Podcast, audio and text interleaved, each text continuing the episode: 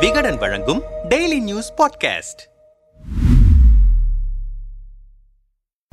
தாக்குதல் நடத்த இஸ்லாமிய போராளிகளை அமெரிக்கா வளர்த்து வருகிறது. ரஷ்ய உளவு பிரிவு தகவல். ரஷ்யாவின் எஸ்விஆர் எனும் புலனாய்வு சேவை நிறுவனம் ரஷ்ய ஜனாதிபதி விளாடிமிர் புதின் செர்ஜி நரிஷ்கின் கூட்டு தலைமையில் இயங்கி வருவதாக கூறப்படுகிறது. இந்த நிறுவனம் சோவியத் கால கேஜிபியின் ஒரு பகுதியாக இருந்தது. இந்த நிலையில் ரஷ்யாவை தாக்குவதற்காக இஸ்லாமிய போராளிகளை அமெரிக்க ராணுவம் வளர்த்து வருவதாக ரகசிய தகவல் கிடைத்திருக்கிறது என ரஷ்யாவின் வெளிநாட்டு உளவு அமைப்பான எஸ்விஆர் தெரிவித்திருக்கிறது. வருகிறது இதுகுறித்து அந்த உளவு அமைப்பு வெளியிட்டிருக்கும் அறிக்கையில் இஸ்லாமிய அரசு மற்றும் அல் கொய்தாவுடன் தொடர்புடைய குழுக்களிலிருந்து அறுபது போராளிகள் அமெரிக்காவால் ஆட்சேர்ப்பு செய்யப்பட்டு சிரியாவில் உள்ள அமெரிக்க தளத்தில் பயிற்சி பெற்று வருகிறது. மேலும் ராஜதந்திரிகள் அரசு ஊழியர்கள் சட்ட அமலாக்க அதிகாரிகள் மற்றும் ஆயுதப்படைகளின் பணியாளர்களுக்கு எதிராக பயங்கரவாத தாக்குதல் நடத்துவதற்கான பணியை அவர்கள் மேற்கொள்வார்கள். ரஷ்ய வடக்கு காகசஸ் மற்றும் மத்திய ஆசியாவிலிருந்து குடியேறியவர்களை அந்த தாக்குதல் படையில் சேர்ப்பதற்கு அமெரிக்கா சிறப்பு கவனம் செலுத்துகிறது என்று கூறப்படுகிறது.